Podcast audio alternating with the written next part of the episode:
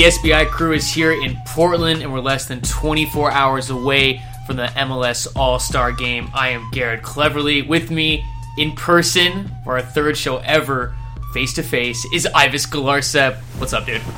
Nothing much, Garrett. We're here in Portland taking in all the All Star festivities. Uh, we had our SBI meetup on uh, Monday night at Kells and uh, had a pretty good time, good turnout. We had to share the venue with Men in Blazers, and of course they fill the place, and we had our little corner of the spot. But it was good. It was good to meet some folks, and even had someone buy you a Cosmo. That was the it's the worst night of my life. The guy comes up to me, goes, "Are you Garrett?" I'm like, "Yes." Then he hands me a Cosmo. The Cosmo was supposed to be for you. It was that was the highlight of the night, was highlight of the funny. highlight of the trip, and uh, I gotta say it all happened in slow motion, and I really thought. I really thought someone was gonna finally buy me a Cosmo. I what I thought, thought. I thought it was headed my way, but thank you, whoever you are. I didn't. I don't think I didn't get your name unfortunately, but you are you are my you are my favorite listener now. Hope I see you again so I can give you a big hug. I will say the Cosmo was it wasn't that good actually. I thought it was take, actually I took a sip, but that was all right. Maybe I will start drinking Cosmos. Wait, that's the highlight of the trip. I thought the highlight of the trip was when you introduced me to uh, Jimmy Conrad. That was the one of the funnier moments of the trip when uh, he, he called uh, he called Garrett the uh, love child. Actually, I, I introduced Garrett as Alexi Lalas's love child, and uh, and Jimmy Conrad's response was, "With who? Dax McCarty." so Garrett wasn't happy about that. I know Jimmy Conrad sucks. Can you believe that? Come on, he's a legend. Who cares? Dax McCarty, Lexi Lalas, reckless. Uh, well, Ives, we have tons to talk about on today's show. Uh, most of it is evolving around the All Star game because, as we know, you get all the executives here, all the MLS owners, lots of things going on at the same time. So we'll talk a little bit about that. Recap the previous weekend of Major League Soccer action. Also, uh, before uh, on Tuesday, uh, MLS Deputy Commissioner Mark Abbott spoke to the media. We'll talk about his comments and some of the things that he addressed on. Uh, and we'll also talk about Sepp Blatter. But before we get into all of that, um, I didn't have a chance to check out the game because I was still flying, arriving into Portland. Uh, but you had a chance to check out the homegrown game, the first one that Major League Soccer has ever had. For that, for everyone who isn't aware, is the homegrown players played against Portland Timbers U23 team. And uh, you know, kind of showcase the younger talent type of thing. I mean, Ives, uh, you, I know you went to the game. Kind of, what was your impression and overall thoughts on uh, on the game from Monday night? Uh, it, it wasn't the most exciting game. Uh, it, it, it the format itself lended lended itself to being a potentially exciting game. Unfortunately, uh, you know the top players in the in the squad were didn't start the match, and some didn't play. Jassie's artist didn't play. Wil Trapp and um, Harrison Shipp didn't start. So the the first half was rough. Let's just put it that way. But you know we saw a better second half. I thought, uh, I thought, look, Harrison Shipp, you see the quality. Uh, you see why he is the rookie of the year front runner. Wil Trapp is obviously a class player. He showed his quality. Tommy Thompson was really active as well. Uh, he might, he might have dribbled a little bit too much, but you know he, he was really making an effort trying to, to, to make something happen. Uh, you know, I, I like the fact that he's kind of coming along now and, and, and showing why. Like for me, you know, he was my second choice for rookie of the year. Harrison Shipp was my preseason choice, but the game itself was a little blah. I mean, hey, credit to Portland's U23s. Uh, they came to play. They, they they didn't make things easy. Uh, Cristian Roldan, the, the University of Washington playmaker, was in the game. Uh, he, for those of you who don't remember or are not aware, he was offered a Generation Adidas contract. and He was one of MLS's top targets last winter for a Generation Adidas contract. Turned it down. He's back for his sophomore year, and he's ready. He, he believes he's ready now to make that jump to the pros. And I think you're talking about a kid who, should and could be one of the top picks in the draft uh, in January. Uh, do you think this game takes away anything fr- from that? I mean, do you think that MLS is going to look at this and say, "Hey, it was a one-off, good opportunity. We won't do it again next year"? I mean, because I, I like to think that they're going to keep doing this. Well, I think you need to have a game like this, but I think the format can certainly be tweaked. And uh, Amobi Okugo on Twitter, uh, and, and it seemed like he was half joking, but it's a really good idea. I think is you have the homegrown players take on the Generation Adidas players, and uh, I think that could be a good game. I think it, it, you know you showcase more top young talent. And uh, you know, obviously, it's going to be tough when you have teams that don't want their guys to play. You have this tight schedule, uh, so you know you have players who are coming off off of weekend games.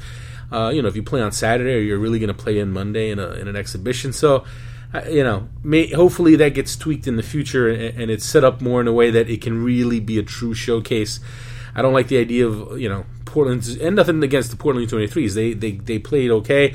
They played well. Some of the guys you know you saw in that game are going to be in the pros one day. I think I think you know there was some talent there, no doubt about it. But uh, I don't know. I'd like to see you know whether it's home homegrowns versus uh, Generation Adidas or homegrowns versus MLS, uh, you know college rookies, so, something like that.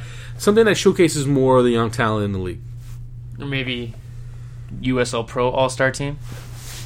Come on, man. Really? Why, you, why do you want to go there? Um, but but that was the game on Monday, so I, I think we'll see it next year, and I think it'll be awesome for that to keep going. More importantly, obviously, the big game Wednesday is the All Star game. Uh, what are you looking to for the most uh, in this game? I mean, great opportunity for the MLS guys to go up against Bayern Munich. I don't know, man. I don't get too caught up in these games.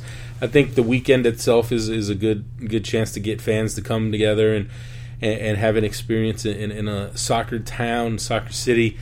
But the game, the, the, the, games themselves, they don't mean that much. You know, if MLS wins, it, does it really matter? Does it really mean anything? Yes, when, it does. It means the league has arrived, Ives. Come on, you know this. I mean, dumb. if we if we beat uh, Bayern the world three one, yeah. means MLS is top five league in the world. No questions asked. Okay, first of all, the World Cup winners, for those who are not aware, the World Cup winning winning players who are on Bayern Munich are arriving the day of the game, and and some of them might play, you know, 10, 15 minutes it, it, it's not uh, even better. Know. Bring them on. We want them to play. We want the MLS to kick the crap out of them. Okay, settle down. Uh, nah, I don't know. I, you know what? It, it's a good it's a good showcase. It's a good showcase, and it's cool to see the league's best players play together. Having said that, it's not a good look when those players don't play well or when when the team gets schooled. I mean, last year Roma dominated the team. Uh, you know, before that, you saw um, obviously the, the, the MLS All Stars beat Chelsea. And then before that, you know, Manchester United smoked them, smoked the MLS All Stars in at Red Bull Arena. So it's been a bit hit or miss. I mean, I still think it, it, serves its purpose as an event, but I don't think people need to get too caught up in it. Just like you don't want to get too caught up in friendly results mm-hmm. uh, between clubs, European clubs against MLS clubs. You don't want to get too caught up in this All Star event. It's a cool t- opportunity to see some players play together that you know, I'm sure some people have always found interesting. I mean, who knows? You could see Thierry Henry and Obafemi Martins partner up in in the All Star game uh, as forwards. You could see any number of combinations that that'll be interesting. But don't you know what? If the if the if the MLS stars get spanked, doesn't mean anything. If they win, doesn't mean anything. But uh, you know what? I think people know that by now.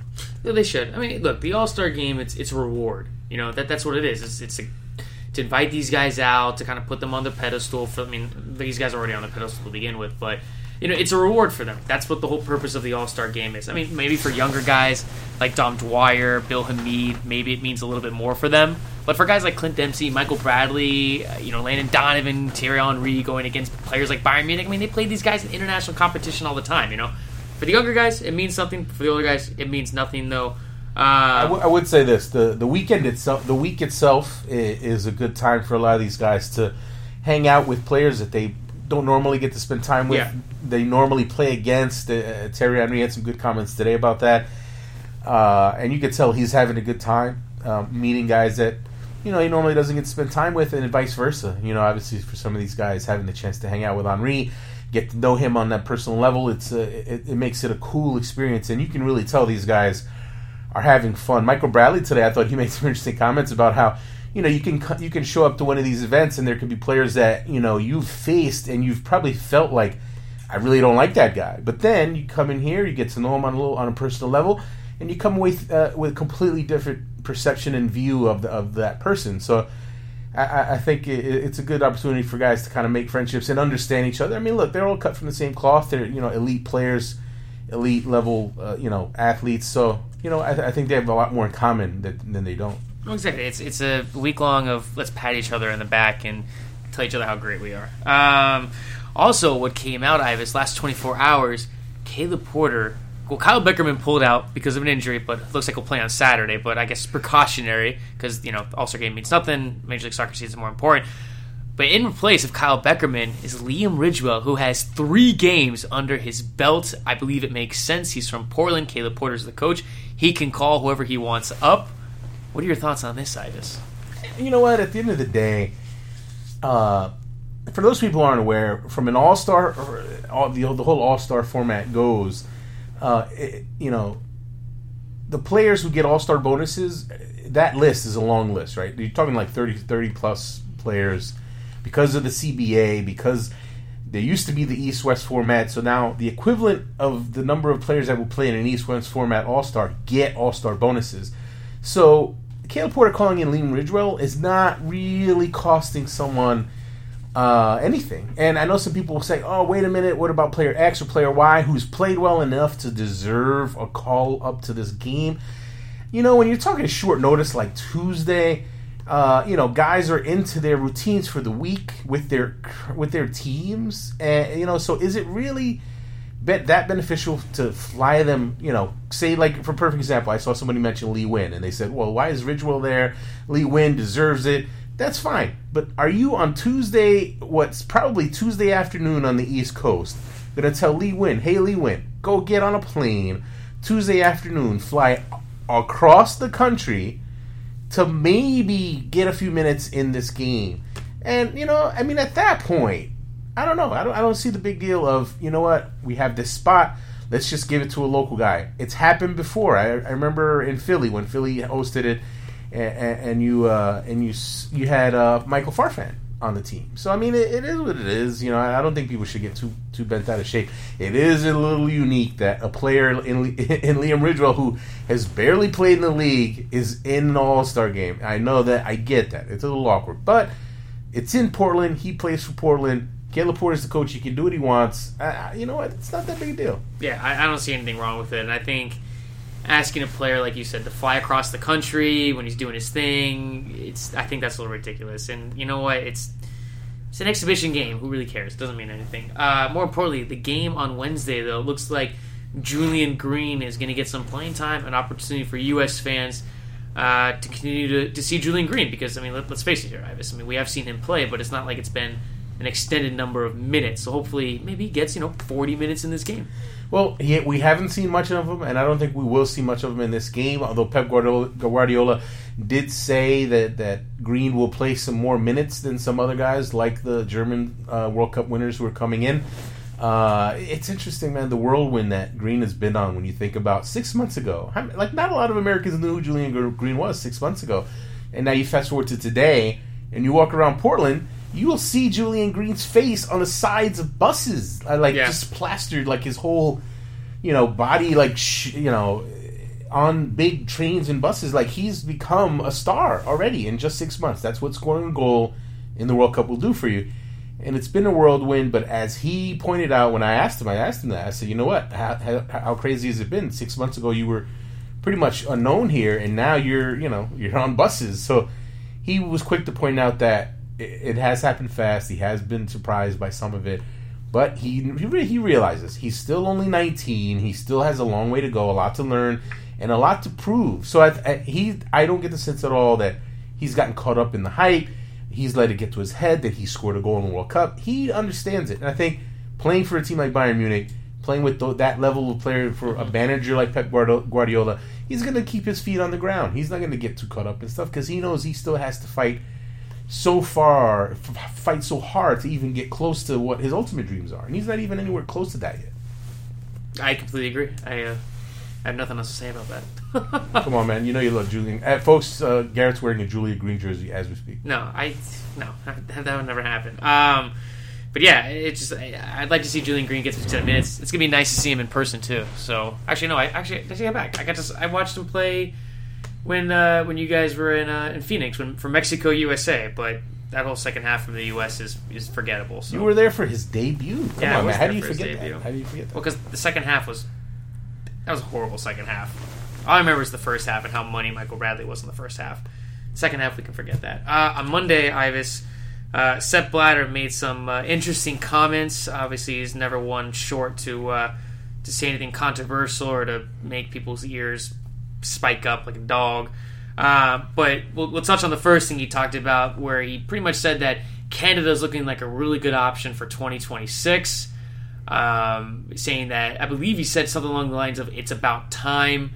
Um, what are your kind of thoughts on that? Because you know there has been rumors and speculation that the U.S. will be making a bid for 2026. I mean, can we see a joint bid from both countries, or does Canada have enough, you know, pedigree, or I don't know pedigree is the right word, but has has enough to win that bid? I don't know. And honestly, for me, if you're asking me who, if the U.S. isn't the, isn't the choice in 2026, for me, I think Australia is the choice. Nothing against Canada, and yes, Canada would be much more convenient for most of us here in the U.S. Um, but I mean, when you think about Canada, uh, they were in comp- in contention there for 2018, 2022. Uh, I think that'd be a great choice for me, and I'm not saying that just because that's the only remaining uh, inhabited continent that I have yet to visit, uh, but because it's a great sporting country. You know, they have a great tradition, and I think they, I think they'd be great hosts. And uh, you know what? If, if the choices are Canada or Australia, I don't think you can go wrong either way. I think I think Canada could do it, uh, but I wonder if they'll be considered consider a, a joint bid. Um, for me, I think the U.S. is going to host again.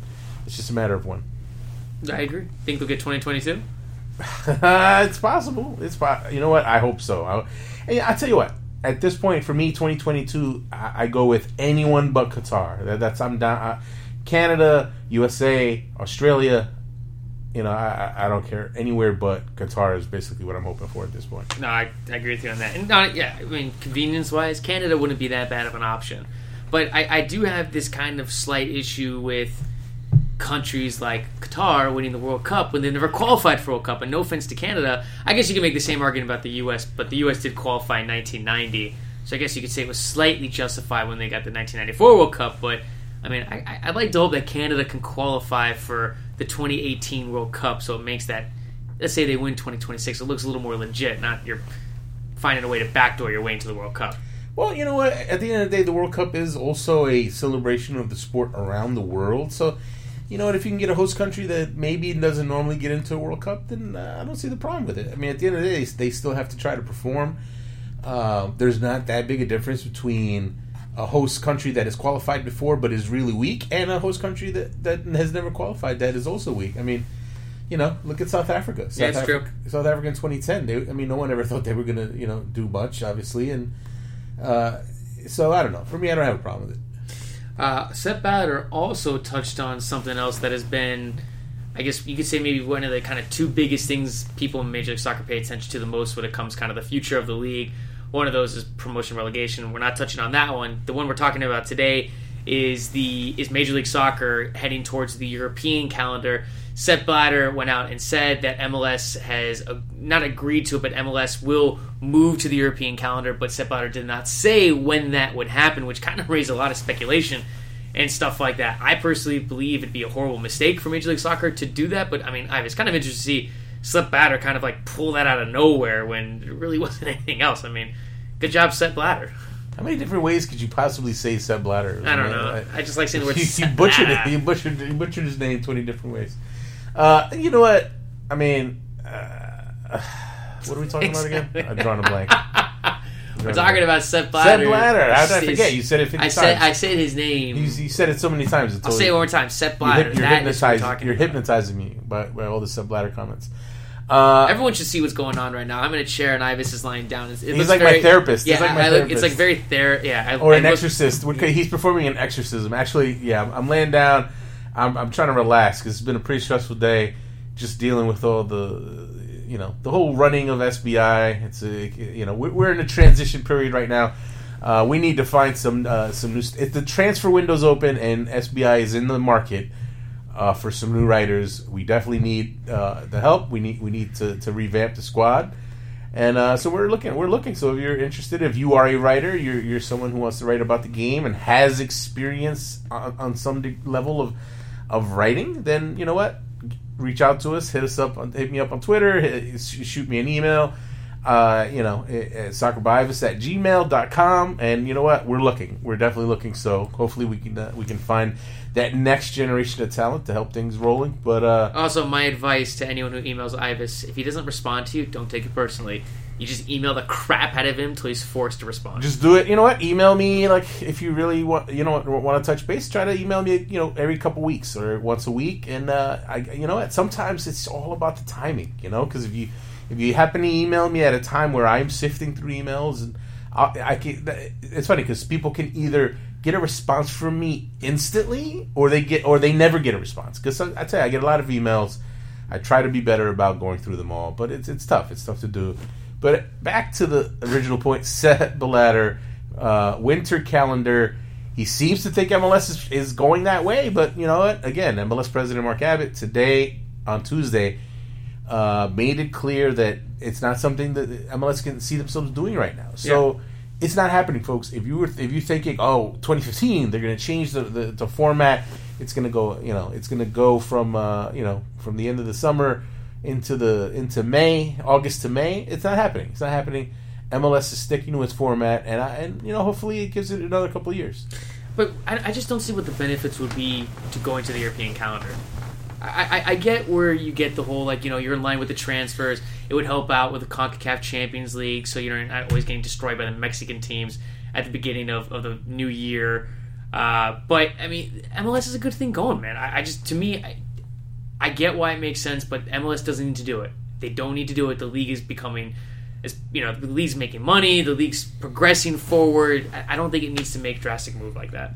No, Ever. I, I agree. I think, and look, anybody anybody who has seen the dramatic weather, the the crazy weather that can happen in from December to January, February, uh, it- you just can't do it. You really can't. Re- you can't realistically pull it off. So, uh, I don't see it happening ever. Uh, okay, you know, ever. Okay, I don't see it happening in the next five to ten years. I really don't. Yeah, I agree So, with you on that. I don't know why we're even still discussing it.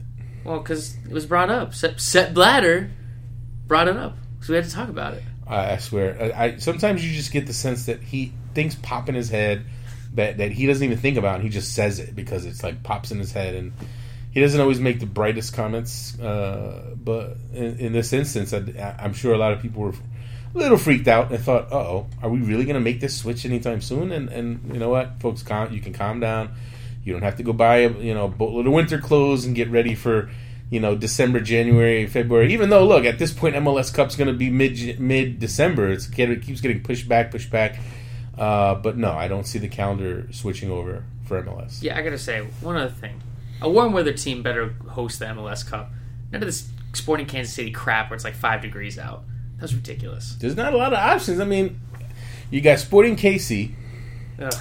They're the one team I honestly think that in the East could host them an an MLS Cup. And I know folks in DC might say DC, but no, I'm still not sold on DC as a legit title contender. I think they're in that second tier.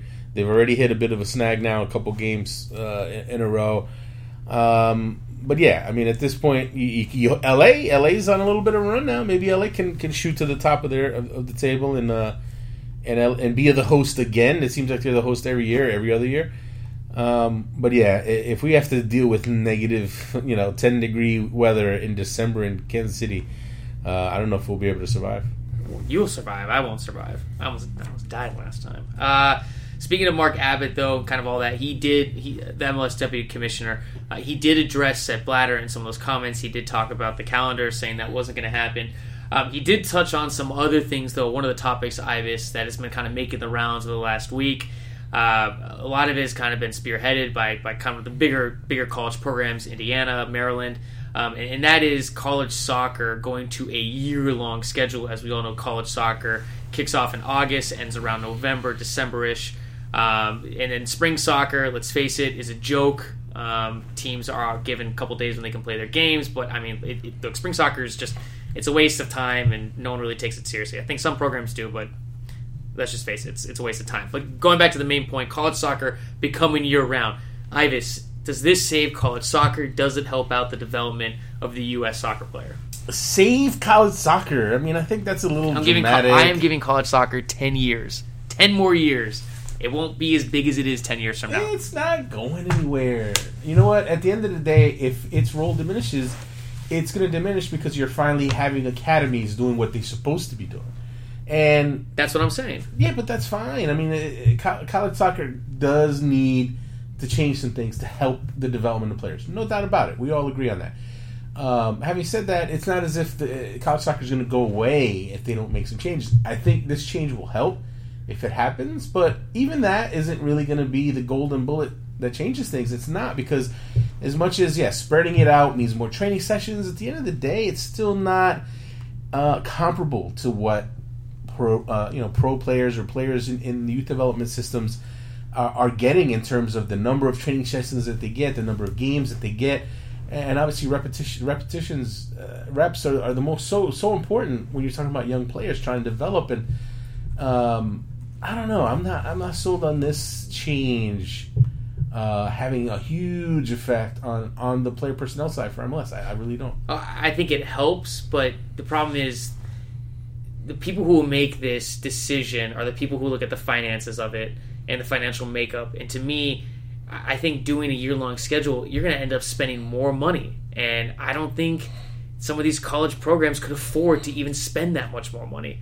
Get alone the travel schedule where you're only playing one game a week versus Thursday, Thursday, Saturday schedule or a Friday, Sunday type schedule. I, I just think financially, it, it's not going to happen. On paper, it looks great, but financially, there's just no way it's going to happen, Ives. I don't know about that. Honestly, it's it's tough to say. I don't have. I'm not privy to, to the finances of college athletic departments, so I can't say what is or isn't doable. What I I am looking at it strictly from the standpoint of how how is it preparing these players? How will this change be a better option than what they currently have? Obviously, more practices helps. More you know, if you can spread it out, then you can have more games. I mean, that, I think that will help. Uh, but I don't think it's a case of oh, college soccer will live or die based on this decision. I think that's a little over dramatic. Um, Well, I think it will help it. I mean, look, in five, ten years from now, when all the Major League Soccer teams have USL Pro teams, I mean, you're going to be pulling these academy kids right into the USL Pro system. And I'm not saying that college soccer is going to disappear, but you're not going to have, you know, top guys in the draft anymore. The draft is going to be almost like an afterthought, I think. I fell asleep. you're so stupid. Yeah, I apologize, folks. I might have dozed off there. A little bit of a nap. You That know. was kinda I can only actually. I can only take so much of Garrett's voice.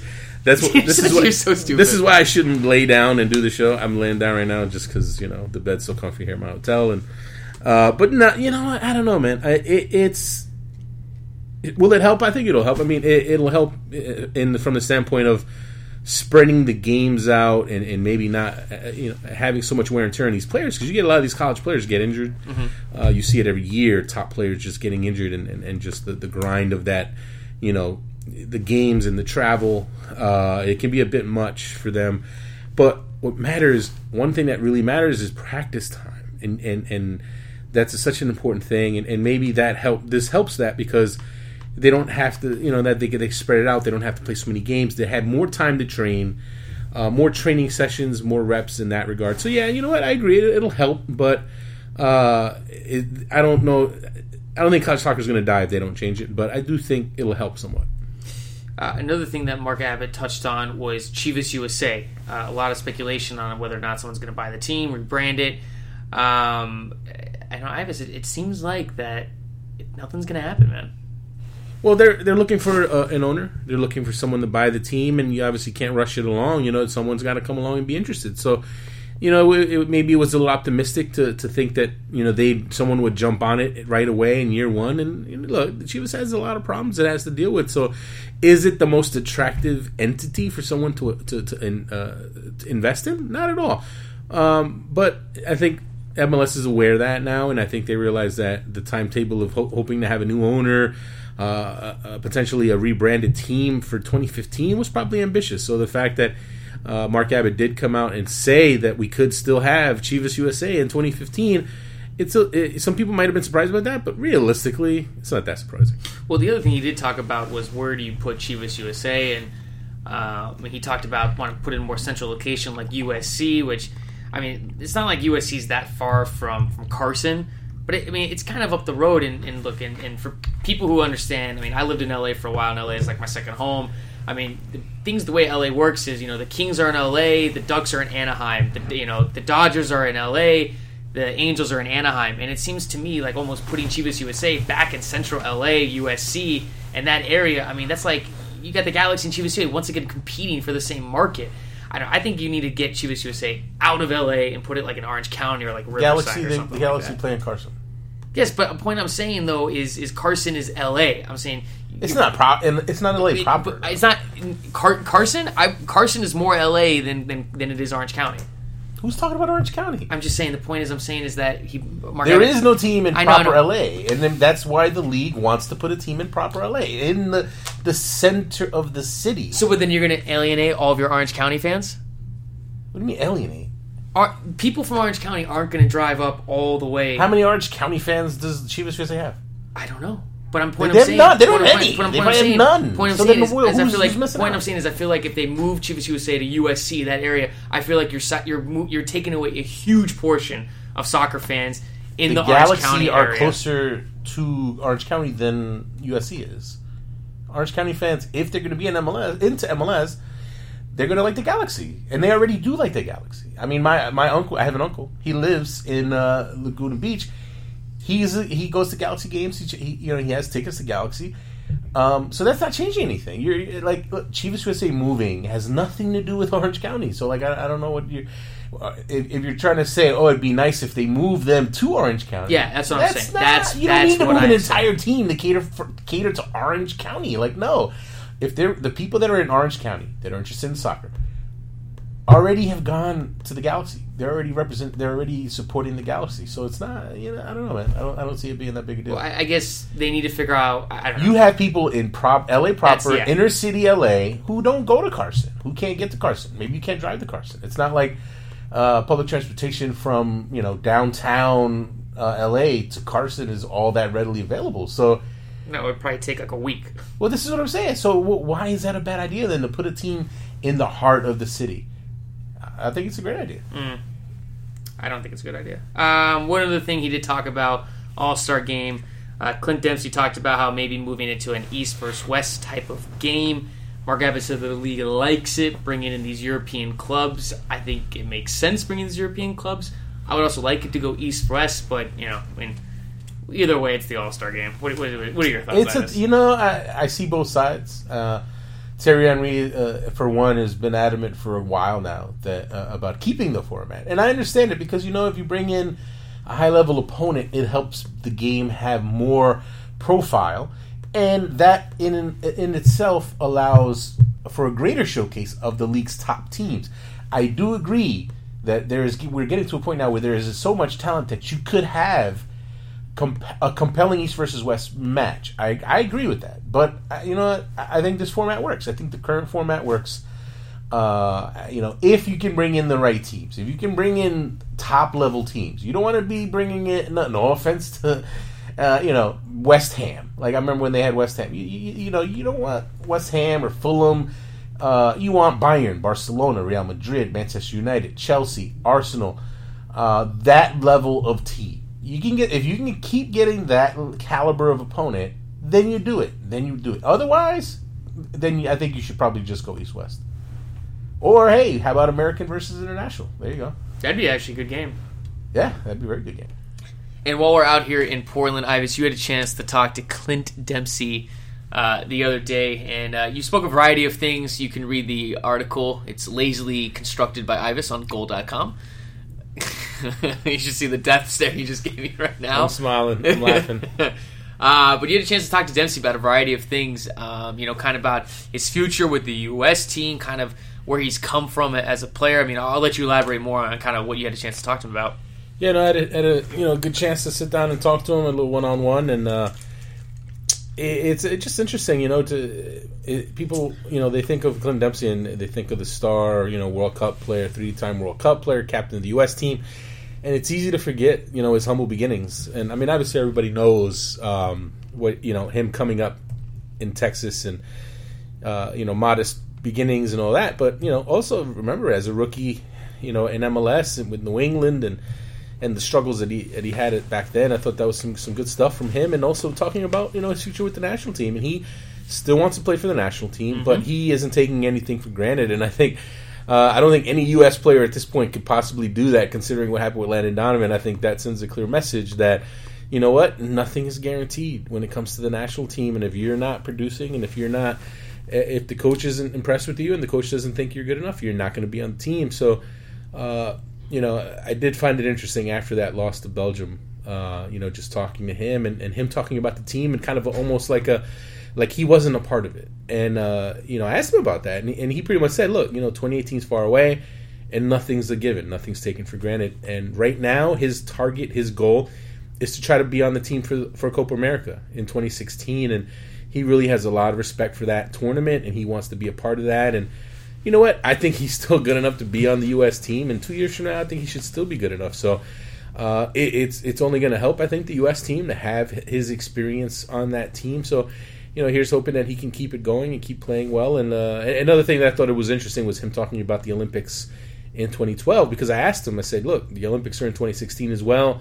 Would you be interested in that?" And he made it pretty clear. Look, Copa America for him is a bigger tournament than the Olympics, and uh, he also pointed out that. Well, I asked him. I said, "Well, would you have played in 2012 in the Olympics?" And he said, "Yes." Like he, you know, he would have he definitely looked into that, and it probably would have helped him a bit. That you know, for those who remember, that summer was a bit of a rough one for him because the whole uh, saga of him leaving Fulham and going to Ever- uh, going to Tottenham. Mm-hmm. Uh, you know, he Fulham really put him through the ringer and had him training on his own, and uh, it was a really ugly. They had him with the U squad, right? Yeah, it was yeah. it was a bad it was a bad situation the way that ended.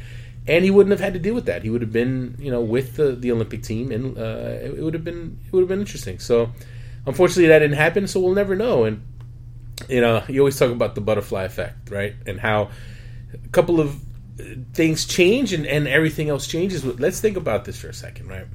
The U.S. under 23s in 2012, they don't qualify for the the Olympics. Uh, if they qualify for the Olympics, you're talking about Clint Dempsey potentially playing in the Olympics and potentially uh, you know going into his next move in in a better situation. Uh, you know, he started off slow at Tottenham, and who knows? Maybe if he had played in the Olympics, he would have had a better uh, season in 2012, and maybe he isn't even in MLS right now. Maybe he stays in Europe. And not only would he, could, could, let's just play it along, not only might he still be in Europe, Caleb Porter would not be the coach of the Portland Timbers because for those who don't remember, that's right. If you know him not qualify, he was a coach of the U23s that didn't qualify by missing out on the Olympics. That made him avail like he was available to take the Portland Timbers job. So it's just interesting when you think about where Caleb Porter and Clint Dempsey might be right now if if those things had changed. And it was funny because there they were yesterday uh, on Monday at the uh, MLS All Star press conference. Uh, Caleb Porter, your coach, Clint Dempsey, one of your stars and how different things could have been if the U.S. had, had qualified for the Olympics. Pretty crazy, actually, when you think of it yeah, like that. There's always things like that, always scenarios that, you know, if for not for that bouncing ball, that which, which one? The one that Sean Johnson the one, stopped? The one that Sean Johnson. You know what? Yeah, that that shot, that bouncing shot. If John, if Sean Johnson makes that save, Caleb Porter might not be the coach of the Portland Timbers. No, he isn't the coach of Portland Timbers. And Clint Dempsey, maybe he's not in MLS. Crazy, crazy, it is. crazy to think about. It's crazy. Well, and it's not like I mean Dempsey did have that slow start at Tottenham, but I mean he overall had a pretty good season for them, though. I mean it wasn't the best one he had that he had in England, but I mean it wasn't a horrible season for him, though. Nah, it ended up pretty well. Yeah. But but who knows? You know, maybe if he goes and has a good Olympics, maybe he doesn't even go to Tottenham. Maybe uh, you know, maybe he makes another move, and uh, or maybe he just get hits the ground running at Tottenham, has a, a stronger year, and maybe Tottenham doesn't want to let him leave. So I don't know. That's interesting. Yeah. Well, I mean Dempsey I mean, I agree with you. I mean, I think he'll still be good enough to play in 2016. And I mean, look, a, guy like him with the quality that he has on the ball. I mean, and no, and I don't want to look too far ahead in the future, but I mean, obviously, when, when you look at kind of the current pool of, of players, I mean, is, is there any young guy that can really step up and and be at Clint Dempsey's level in 2018 in ah. terms of just quality on the ball? You know, that the touch that he has, his ability to find the put the ball in the back of the net, things like that. Uh, it's tough to say, you know. Uh, someone like Harry Shipp is uh, he's showing some good qualities. I mean, they're not similar. They're really not the same player, but I like Harry Shipp. You know, I had a, had a chance to, to talk to Harry Shipp for the first time on uh, on Monday after the uh, after the what was it the homegrown game. Does Harry Shipp know that you have a man crush on him right now? What are you talking about? Oh, you are in love with him. I picked him to win Rookie of the Year before the season, so I was early on the bandwagon he's a good player. He's a good player, but there's a lot of talented players, but you never know. I mean, to be honest, when you think about it, when Clint Dempsey was a rookie, I don't know how many people would have said, "Oh, Clint Dempsey's going to go on and be this player." I mean, I remember him as a rookie. I remember his first second year. I thought he was a little bit he was a little bit of a dirty player. I thought he was a little chippy. He was pretty versatile. He had some skill, but he really didn't blossom until like his third year in the league. Right. Well, a, a lot will change in the next two years leading up to the Copa America, even four years leading up to uh, the uh, the World Cup. Same thing with Matt. I don't think many people had him pegged starting for the U.S. to be one of the better defenders. Uh, before we get into the SBI Q and A, you and I have not discussed our mid-season awards. I'm sure everyone's just been dying to hear who you and I think is the best defender, who is the MVP, who's the rookie of the year, and all that. And because what's going to happen if I go first, you're then going to complain how I'm stealing your picks. Go first. You go first. stuff. You go first. What, what do you want? What do you want to start off with? We'll alternate. We'll alternate. okay. Do we want to start off with defender of the year? Do you want to start with rookie of the year? What would you like to Uh, let's go coach of the year. Coach of the year? Yes. I would say for my coach of the year, Oscar Pareja. What job he's done in FC Dallas, I thought has been fabulous. Um, he's getting a lot of good play from a lot of young young guys on that team. And uh, I, look for me, he's the coach of the year, Ives. Not bad, not bad, my friend. Um, yeah, uh, I I would I would refer you to the 2013 MLS standings and one team in particular, DC United. You can't. They won three games last year, and I know, I know they How- re- they rebuilt their roster. Yes. rebuilt. Making rebuilt rosters work is not always easy. It's not always easy. You got to give Ben Olsen some credit to get it all to kind of work together. And here they are, two points out of first place, third best record in the league. Uh, you, I'm, I'm, you got to give them some credit. I mean, FC Dallas had talent. Oscar Pareja came in and they had talent. It's not like they were, you know, a, a completely beat up team or you know a team that didn't have some quality. They had some quality. Pareja's, Pareja's done a good job. Uh, you know who I I tell you what, Pablo Mastroeni. Yeah. Pablo Mastroeni's done a good job. Uh, he's playing young players. You want to talk about somebody who's getting something out of young players? He is getting something out of young players. So I think he's a good pick. Uh, yeah, I think those are the top guys. Top guys? Wait, no, we, we just said three names, though. So top three. Uh, for me, that's the top. My my vote, my top, my ballot is uh, Ben Olsen, Pablo Mastroeni, and uh, I'll I'll I'll go Oscar Pareja. I see. I, I feel like I, I want to give it to Ben Olsen, but just when you look at the acquisitions that DC brought in, and just so many guys were good players coming in, I, I don't, I don't, I don't know. I mean, maybe if DC wins the East, maybe I will then push towards Ben Olsen. But hey, a lot will happen. Um, Defender of the year, I think you and I will both agree on this one. I think Chad Marshall, Seattle Sounders. Why are you going first again, though? Oh, well, we're, you and I are going to agree All on that right, anyways. no, no, maybe not. Who, who are you going to pick? Maybe I'll go uh, Bobby Boswell. That's a very good pick. He look, Chad Marshall has been very important for Seattle. He's been a rock for them, as we saw in the 3-0 thrashing by LA. How important he is, but I tell you what, Bobby Boswell. You look at DC United, and their goals goals allowed. Uh, right now, the Galaxy best defense in the league in terms of goals allowed, but DC. I think he's done a good job with their defense, and Bobby Boswell, I think he's been a big part of that. And uh, you also look at Bobby Boswell leaving Houston, and look at Houston's defense now, worst in the league. Horrible. Houston's horrible. So I think I tell you what, I think Bobby Boswell. You know what? You can, you know what? Chad Marshall. Say, it's a solid pick, safe pick.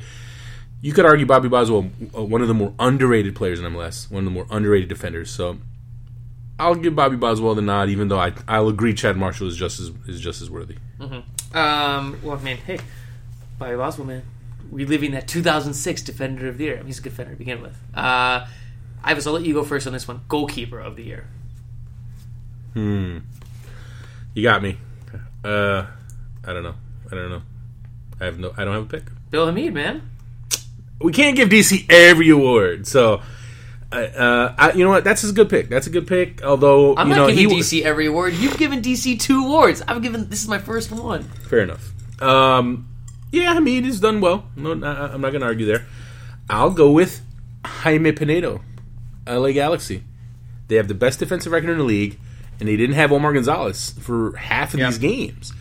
Uh, they've had a bit of a patchwork defense back there. So Jaime Penedo, LA Galaxy, he's made some outstanding saves. He's been very steady, very steady, and that's key for me. Bill Hamid has done great, but he's also had his mistakes. He's also had his kind of moments where it's like, okay, he could have done better there. I mean, just now in there this weekend in the loss to Houston, even though Steve Birnbaum can take the blame for for starting that kind of awkward sequence, Bill Hamid could have done a lot better on that that game winning goal for Houston. So it's not obviously not based on one play, but just to kind of show you, for me, Jaime Penedo has been more consistent, quality player. I'll go Jaime Penedo. Uh, rookie of the Year. it's the easiest one. Harry Shipp. Uh, he's running away with it, but you've got a guy in Tesho Akindele who is coming on strong, and it's only early August. You've got a couple of months. You've got three months. If Akindele keeps lighting it up like he has been, we're gonna have a nice, uh, nice little photo finish there. But Shipp, outstanding. No, there's no debating how outstanding he's been. For selfish reasons, I, I wish that Thomas McNamara did not get injured in the beginning of the year because I think it would have been a great race with him and Harry Shipp because I mean, both of them. I mean, Thomas McNamara before he got injured looked outstanding. It's unfortunate; it would have been awesome, but I agree with you. Harry Shipp has just been uh, outstanding for them. Um, how about Ives, best newcomer of the year? A lot of good newcomers, um, and it should be pointed out before anyone even says it. Bradley Wright Phillips was was in was on on the Red Bulls last year. He was. What are you talking about? It might be easy to forget because you know he really didn't have a big impact. He had one goal last year. yeah, so I know some people say, "Hey, Bradley Wright Phillips has been amazing," but yes, he's not a newcomer. he was there last year. Also, Michael Bradley is not a newcomer because he was in the league before, so he doesn't qualify. For me, I don't know what the official MLS, uh, you know, what their stance is on it, but for me, you if you were already previously in MLS, you are not a newcomer. For me, newcomer of the year, I'm going to go Pedro Morales. Yes, Vancouver Whitecaps. Very good pick. Uh, I actually picked him. If we go back, we should listen to our preview show. I'm pretty sure I picked Pedro Morales before. Actually, no. You know who I picked? I think I might have picked Gaston Fernandez, but Pedro Morales was my second pick, newcomer of the year. He was such a sleeper. Not a lot of people were big on him. He was my second choice for newcomer of the year. He's been outstanding, and he's someone. If you want to talk about snubs, guys who could be here at the at, at the All Star game, Pedro Morales has been outstanding. Whoa, wait, wait, wait. I'm sorry. Who was your newcomer of the year? Did you say I thought Gaston. I don't. I think I picked Gaston Fernandez. you did? You had a number two for your newcomer of the year. Who? Morales? Well, I'm sorry. Well, I'm sorry. You had him as your newcomer of the year, but then when you took the SBI, Jermaine Defoe was was the newcomer of the year. Which, I mean, Jermaine Defoe's easy to pick. I mean, he's been fabulous for Toronto FC. So is that your pick? My pick? Yeah, I say Jermaine Defoe. Yeah, it's not bad. But but I, I do like uh, Pedro Morales though. I mean, he's been outstanding for Vancouver Whitecaps this season though. that's two good ones. I mean, he's really good. Um, I just uh, another one comeback player of the year. I don't believe in that award. we don't. We don't acknowledge that award in Oh, SBI. oh, sorry. It- we- most, most improved, improved. Most player improved. Is the award that you people should acknowledge because Okay. comeback is so convoluted. It's a joke of an award.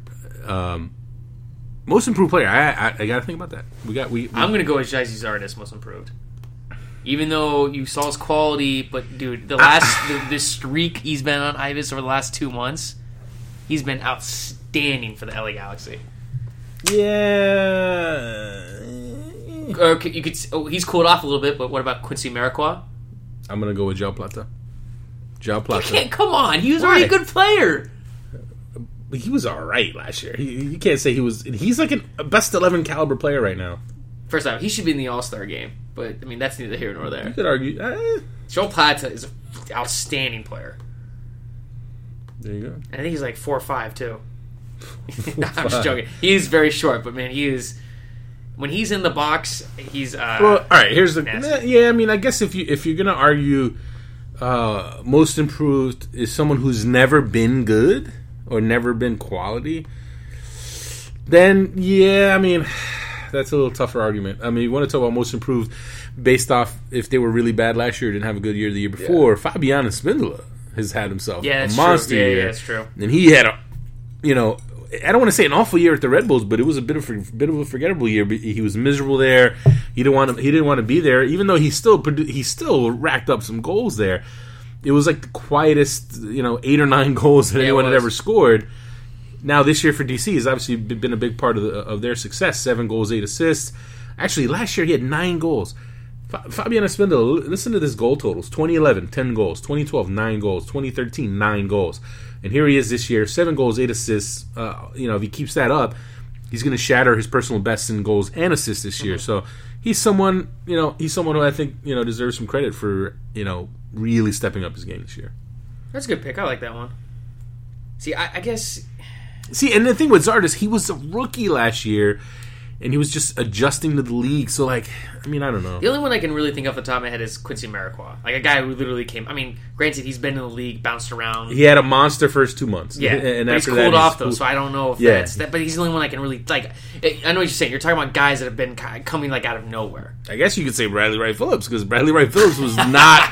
Bradley Wright Phillips didn't do much at all last year. So if you want to talk about a guy who went from kind of a non-factor to to really being the quality, Ethan Finlay in Columbus. There's another guy who he was like a non-factor before this year. This year he's really made an impact. So you got you got some guys, Luis Silva, who you know he's a guy who I always thought had the talent, and now this year he's starting to kind of put it together. Five goals, two assists. So there's some pretty decent ones, some pretty decent ones. But uh, who's so who'd you say your pick was? Uh, I don't know. It's it, it, you know what I mean. It's it's. I, I said Gyasi Zardes, but I, I, you're right. I can't pick him, and Quincy Amarikwa has cooled down, so I will go Joao Plata because Joao Plata. He can't go with listen. Plata. Joao Plata went from energy off the bench, good option, to now he is impacting multiple games, like dominating some games. And he's for me, you could argue best if you want to go positionally. He's a best eleven player. He can he Yeah. good enough to be considered best eleven player. So Your most improved player was. Do you know who it was? before the season, Yeah, before the season, wow, I couldn't tell you. Luis Gil. Nah, yeah, so much for that. I'll, I'll give you this. You did have Rookie of the Year, Harrison Shipp. Goalkeeper of the Year, you did have Jaime Penedo. nice. Look at you. Where- Your Defender of the Year was Matt Besler. Okay, all all right. So, who's your Golden Boot at the beginning of the year? Jack McInerney. Yeah, he was. Yeah, yeah. Jack Mac. Hey, Yeah. look, you know what? He, he's gotten he's he's gotten traded to, to Montreal, and he's he's doing all right. But Also, yeah. your Coach of the Year, Oscar Pareja. yeah, there you go. Um, the last one, MVP Ives. A couple worthy candidates. I don't think anyone's out. You know, no one's like no one's running away with it yet. It's an interesting one because you got a lot of guys with big totals. I think people. I think a, nothing against Bradley Wright Phillips, but I think the lazy pick is Bradley Bradley Wright Phillips Mm-hmm. because you just look at his big goal total. When I'd argue he's not even the MVP of his team. No, Thierry. Henry is the MVP of that Henry's team. doing. Henry's setting him up. Thierry. Henry pulls the strings, right? But is Henry the MVP? No. Um, I would argue Dom Dwyer, and the reason I'd argue Dom Dwyer is um, I'm a big uh, proponent of a stat record, team's record when you score a goal, and when you look at those totals, you've got Bradley Wright Phillips. His the the Red Bulls record when he scores goals not great, but Dom Dwyer, Jermaine Defoe two of the best records when it comes to that. So that that for me that really like that is a good measure of value for me. And when you think about that Sporting KC team, um, they've really needed him to be their kind of go-to forward, their go-to goal scorer. He's done a great job. So, uh, you know what, Donald Dwyer MVP or Obafemi Martins. You can go either way with those. I, I, I think you can't go wrong with either pick. I, that's a tough one. I, that's the thing. No one's running away with it yet. no, yeah, you got a lot of good of- candidates, but I, I think for me, there's a short list, and I, I, I'm gonna probably go. I'm gonna probably go Dom Dwyer. I would say my short list is Dom Dwyer, Obafemi Martins, or Robbie Keane, and dark horse Eric Torres. I don't buy that. I don't buy that at all because your team. You know what? He's had a good season, no doubt about it. But no, you, if your team is not having a good year, then you are not MVP because you know what? They'd be bad without you. So like, it doesn't really make a difference. No, they'd be worse without him. how well, what's worse like what once they're being dead last instead of almost last like i mean i don't know i, I don't buy that one at all uh, you know he he has yeah, yeah you know he's he's scored in a lot of different games but i don't buy that one i don't buy that one at all Um, so that, that it is. Those are mid-season awards, Ives. We could go over first team. I mean, do you want to name first team eleven? ah I don't want to put you on the spot. I hadn't really thought about it, but if you want to, if you want to do it, we will we'll, we'll do it. Okay, so goalkeeper. Who are we gonna go? For? I'm, I said Penedo. okay, Penedo. and who do you pick? My goalkeeper. Yeah. I'll go Bill Hamid. All right, right back. My right back. I would go with DeAndre Yedlin. You, that's ridiculous. He's been terrible. World Cups do not count. It's MLS What are you play. talking about? They count. It Come doesn't on. count. Sean Franklin, DC United, right back. Center backs: Chad Marshall, Matt Besler. Chad Marshall, Bobby Boswell. Bobby Boswell. Who's your left back? Robbie Rogers. Uh, yeah, right. Um, Seth Sinovic. Like Sporting Kansas. City. Move up to the midfield. Defensive midfielder. Mm, I gotta think, man. Um, I don't know. Who'd you pick? I'll go Osvaldo Alonso. Osvaldo Alonso. That's a good pick. Then who's your attacking? Benny Feilhaber? Ooh, you pick. Who's your pick? You tell me. I, I'm going Benny Feilhaber. Mm, he's done really well. Pedro Morales. I see. Oh, damn it! I should have figured. I like that. I, see, you're right. I, the more I think about Pedro, the better he is. All right, who's who's your uh, outside outside mid? Right winger. Yeah, right winger. Uh, Well, I don't know what formation we're playing, but just outside. we're going right? full. Well, you know what? Are I, I like full keeping four it. I like keeping it kind of natural, that natural formation. Okay. Um, Are we doing positions? Why don't we just do midfielders? Four best midfielders. no, because that's I don't know. I, I like I like acknowledging guys who were, were the best at their positions. Or Okay. Why? I, I mean, Lee, Lee Nguyen Yeah, I say Lee Nguyen. Yeah. and Joao Plata. Joao Plata plays up top. He's a forward. He can play in. He can play wide. He can play wide and like you know. In, in my system, he's playing. I'll put him in forward for me. Or then he was on the There's left. then. look at the forwards that are up, up, up for the up for for best eleven. He's, he's not gonna make best eleven. Are you kidding? He'd be like 14 best eleven as a forward. Then who's on the left? Joao Plata. Put Joao Plata on the And left. then who's on the right? Henri. We're talking what? What are you talking? You're drunk right now. Sorry, I apologize, folks. I think I don't know what is in Garrett's drink, but I, I don't think it's just Coke. it's Coke. There's nothing in there. I don't know, man. You sound, you sound a little off. Um, all right, then who's up top for you? Dom Dwyer, Uh huh. Robbie Keane. Robbie Keane. Robbie Keane's not a bad MVP pick, by the way. No, he's not at all. Uh, yeah, you know what? I might go. You know, I, I'll tell you what. I'll put. I'll put it like this. I'd say uh, mid-season, I'm gonna go Dwyer. But when the season ends, I think Robbie Keane's gonna be the guy. I think Robbie Keane's gonna be the MVP. I can see that, especially. I mean, LA Galaxy are doing what the LA Galaxy do. Every August, they kind of wake up from their from their slight hibernation, and then they just start destroying everyone. And Robbie Keane, over the last couple weeks, has been a monster, hard to defend for most teams. So there it is, Ives, the SBI show midseason awards. Time to move on to the SBI Q and A now. And the first question comes from Andrew Schmidt. He asks, "Lots of chatter in LA about question, but time is running out. Hear anything new about this?" Uh, I haven't heard anything new, honestly. I mean, the, every impression I got was that that deal was going to get done. Um, as of right now, there's another day to go, so you know, no, I haven't heard any chatter yet here in Portland. But uh, I think LA, if LA wants it, I th- uh, get get it done. I think I think Sacha Kljestan wants to come back, wants to play in LA.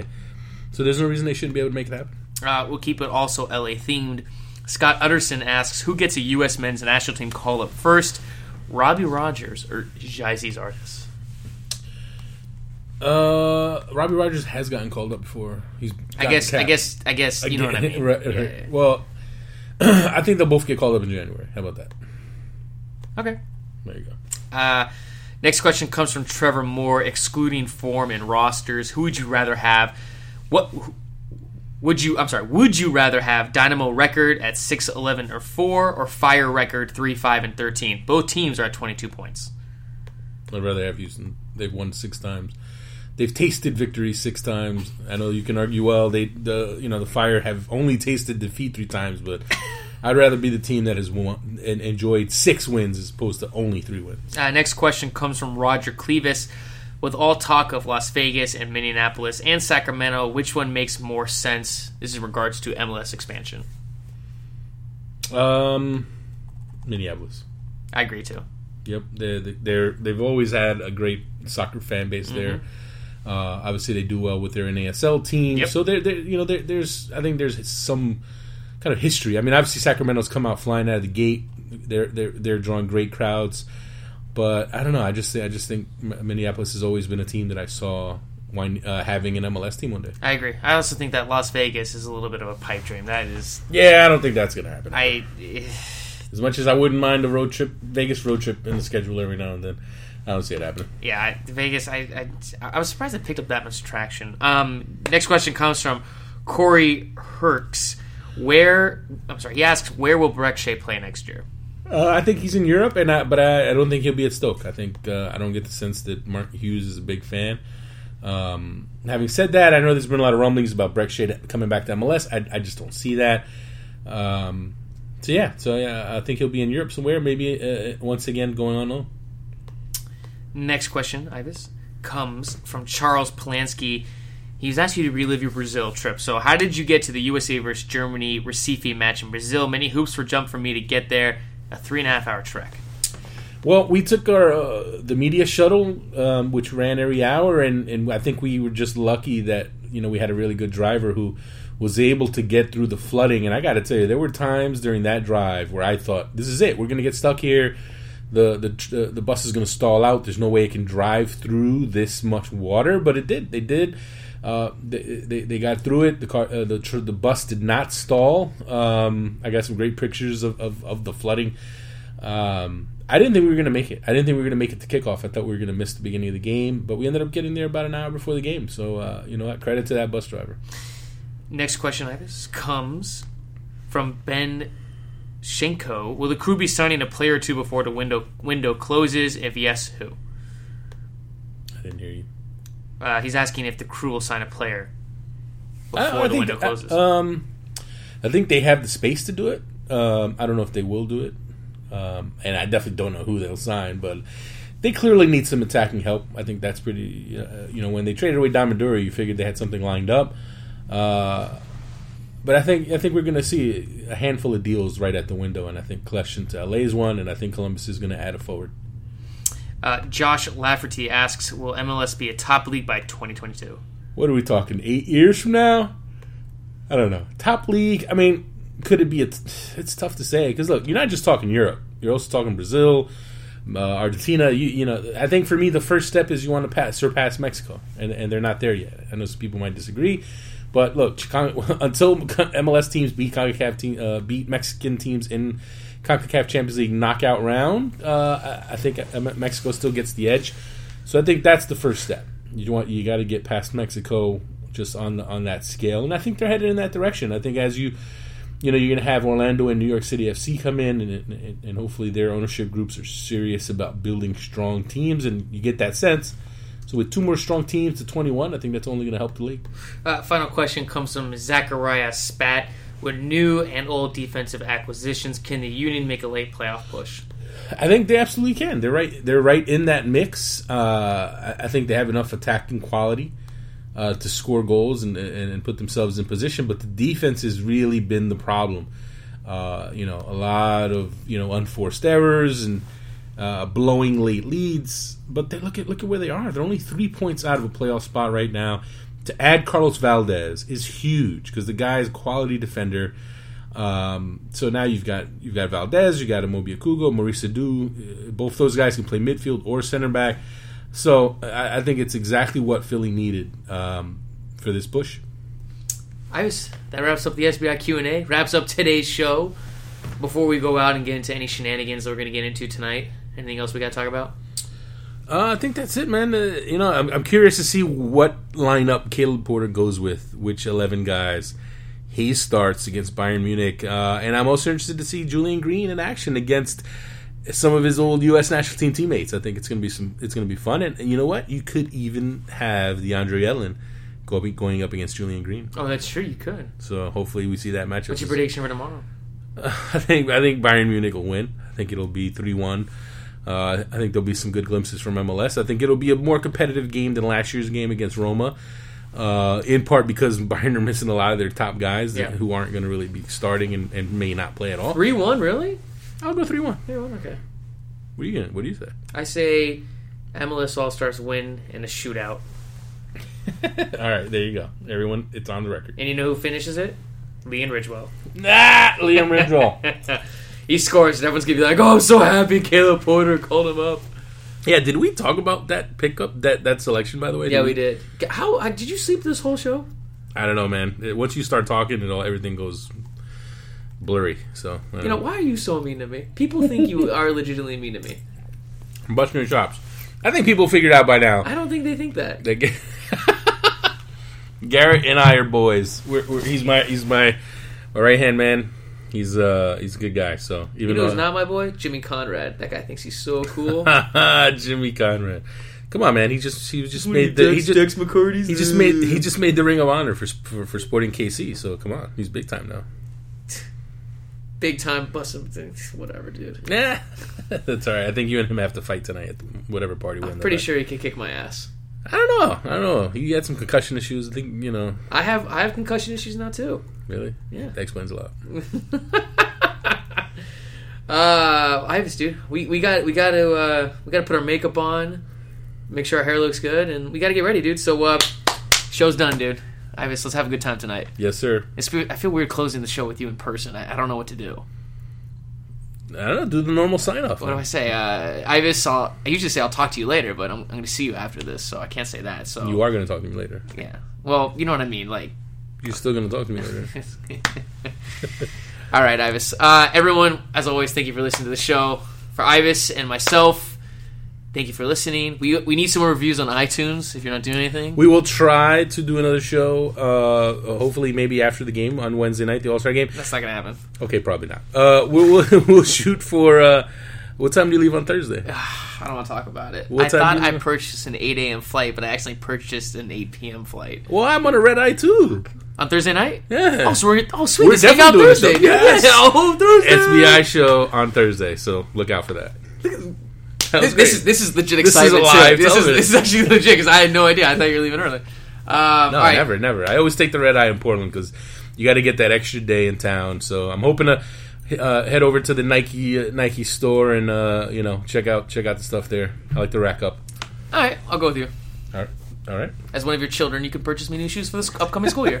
There you go. I right. think I think my 11 year old wears bigger bigger shoes than you actually. What's that? I, want, I am uh, like a ten. Okay, he's still, he's, he's you're still ahead of him. Can I beat him up? Uh, for now, yes, but give him another year, he could probably beat you up. Oh, he does. He does wrestling though. He's He like he's down. like he's he's like five one, 140. God, I'm like what two inches taller than him. I will say, I will say, the, the best part about you and I going out is when people see me in person for their life, they always kind of do a double take and look at me, going like, "Garrett looks nothing like how Ives describes him on the show." I can see that in everyone's eyes Uh, because don't no one know. believes that I'm me when they meet me. Everyone expects me to be like this short ginger. You're not that tall. Settle down. Yeah, I'm not that short either. You- You're pretty short. No. Nick, Nick, well, next to Dan, I tell I'm short. He Well. is the biggest guy I've ever seen in my entire life. Uh, uh, for those who don't know, Dan Itel is the Portland Timbers beat writer for MLS Soccer. He's and, uh, humongous. good guy, former SBI uh, writer slash editor. He's he's one of my boys here in Portland. Uh, he was out. He's about six four. He's a he's a big big man. He's like a, it's like a wall. He's also wide too. He's just a big. He's. I was like, holy He should crap. he, he should be a bouncer. yeah, he definitely. Yeah, he definitely. He's too nice a guy though. He's too nice a guy to be a Uh, bouncer. all right. Well, look, we got to go because we need to get some stories for our next show. So, Ives, uh, for myself, Garrett, for Ives, thank you for listening to SBI Show. We appreciate any all your comments, reviews, your listens, and, and everything you guys do to support our show. This is the SBI Show.